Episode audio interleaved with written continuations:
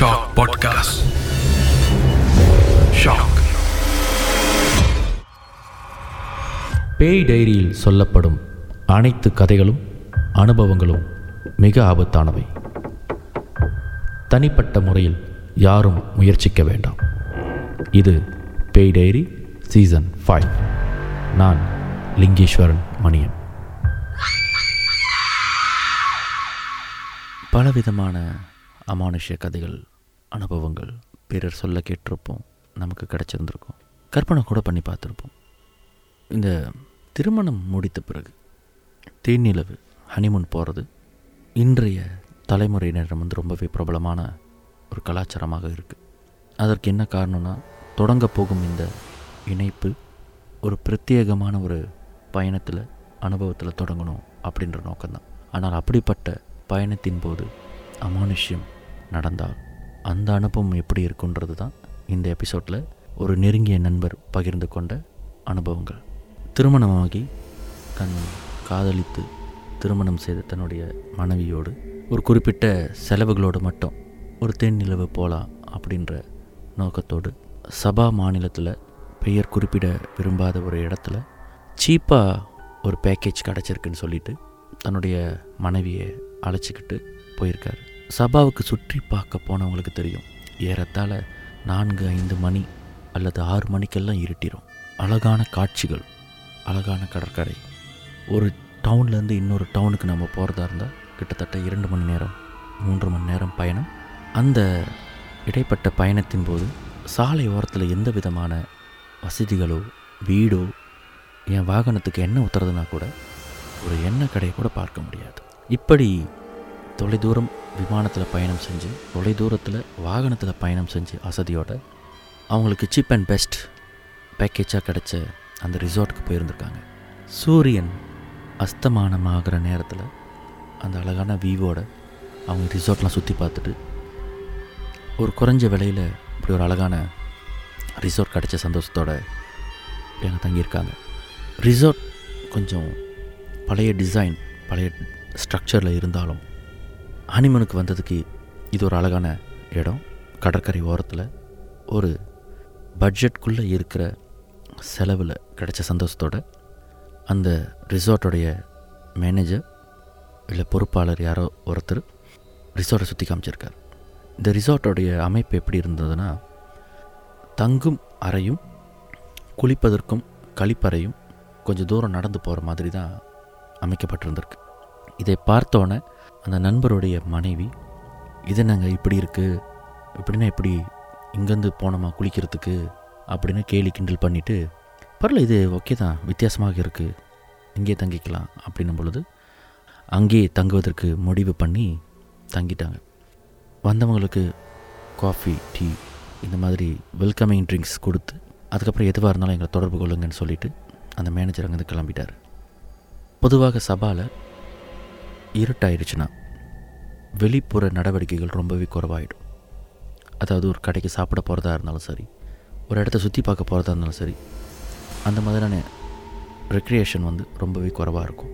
இவங்க அதனால் இவங்களோட ஹனிமூன் ஆக்டிவிட்டி எல்லாத்தையும் நாளைக்கு காலையில் தொடங்கலாம் அப்படின்றதுல நோக்கத்தோட ஈவினிங் பாத் எடுக்கிறதுக்காக அந்த கணவர் நான் போய் மொதல் குளிச்சுட்டு நான் வந்து உன்ட்ட சொல்கிறேன் அதுக்கப்புறம் பின்னி குழி ஏன்னா நம்மளுக்கு பாதுகாப்பு ரொம்ப முக்கியம். ஏன்னா சில இடங்களில் இன்செக்ட்ஸ் பூச்சி இந்த மாதிரி ஏதாவது இருக்குன்ற பாதுகாப்பை உறுதி செய்வதற்காக போயிட்டு அவர் மொதல் குளிச்சிருந்திருக்காரு.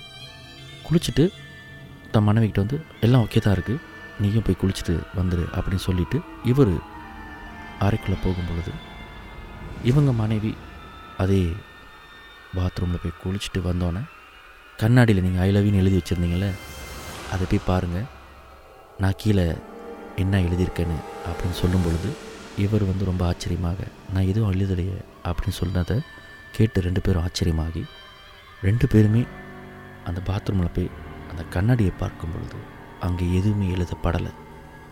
அவங்க மனைவி நான் பார்த்தேன் இங்கே ஐ எழுதப்பட்டிருந்துச்சு. நீங்கள் தான் குளிச்சுட்டு எழுதிட்டு வந்துடுங்க அடுத்து நான் குளிக்க போகிறேன்னு சொல்லிட்டு அதுக்கு பதிலாக நான் எழுதிட்டு வந்தேன். இப்போ ரெண்டுமே இல்லாதது எனக்கு ஆச்சரியமாக இருக்குது அப்படின்னு சொல்லும் பொழுது சரி ரொம்ப குழப்பத்தில் இருக்க வேண்டாம்.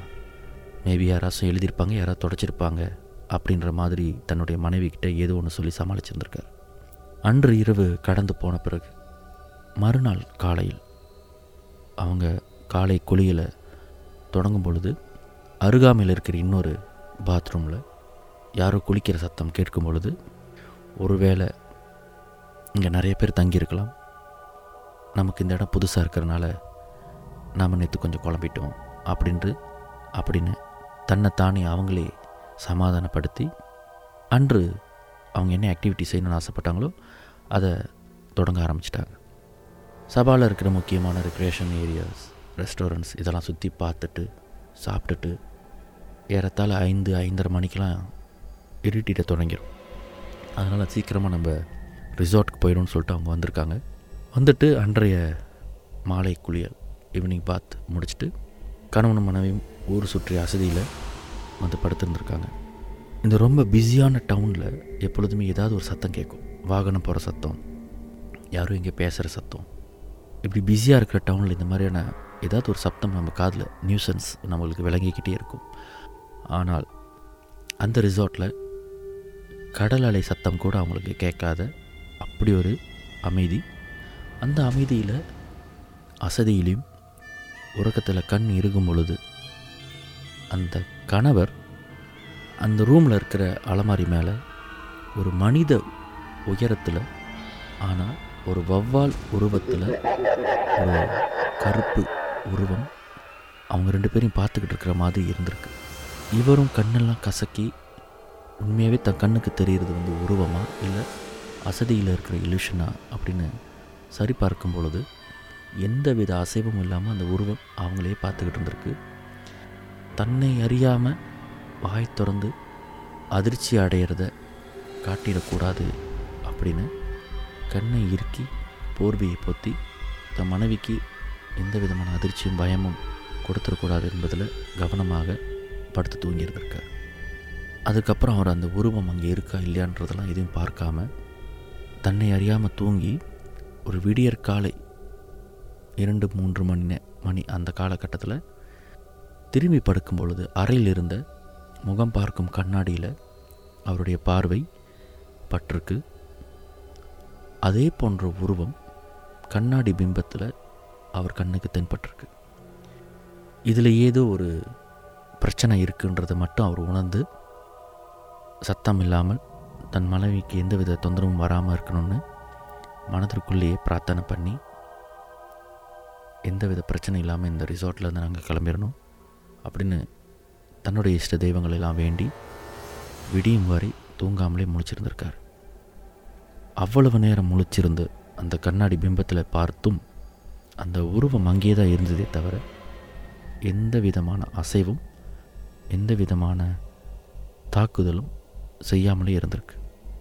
பொழுது விடிய விடிய வெளிச்சத்தோட ரே படும் பொழுது அந்த உருவம் அப்படியே ஃபேட் அவுட் ஆகிருக்கு காலையிலே எழுஞ்ச தன் மனைவிக்கிட்ட நம்ம வேறு ரிசார்ட் போகலாமா இந்த ரிசார்ட் எனக்கு என்னமோ பிடிக்கல அப்படின்னு ஏதாவது ஒரு கா சாக்கு போக்கு சொல்லி காசு போனாலும் பரவாயில்ல நம்ம வேறு ரிசார்ட் போகலான்னு சொல்லி தன்னுடைய மனைவியை கன்வின்ஸ் பண்ணி அங்கேருந்து கிளம்பி வேறொரு ரிசார்ட்க்கு போய் தங்கிட்டாங்க.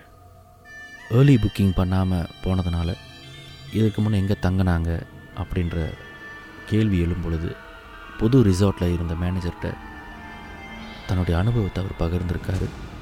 தன் மனைவிக்கு தெரியாமல் அதற்கு அந்த ரிசார்ட் மேனேஜர் அந்த பகுதி வந்து நிறைய பேர் இப்போ தங்க மாட்டாங்க. காரணம் வந்து இந்த மாதிரியான தொந்தரவுகள் தான். நிறைய பேர் உருவத்தை பார்த்துருக்காங்க. சில பேருக்கு ஹிஸ்டரியா ஏற்பட்டிருக்கு.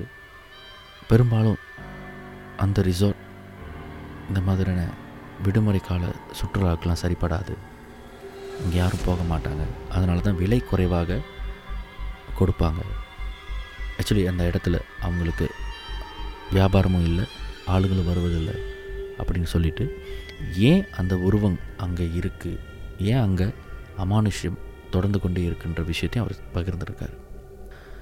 இவங்க தங்கியிருந்த அந்த பழைய ரிசார்ட் அந்த ஏரியா சபாவில் இருக்கிற ஒரு குறிப்பிட்ட ஒரு இனத்தவர் ஒரு எத்தனிக் அவங்க தங்கியிருக்கிற ஒரு குக்கிராமம்.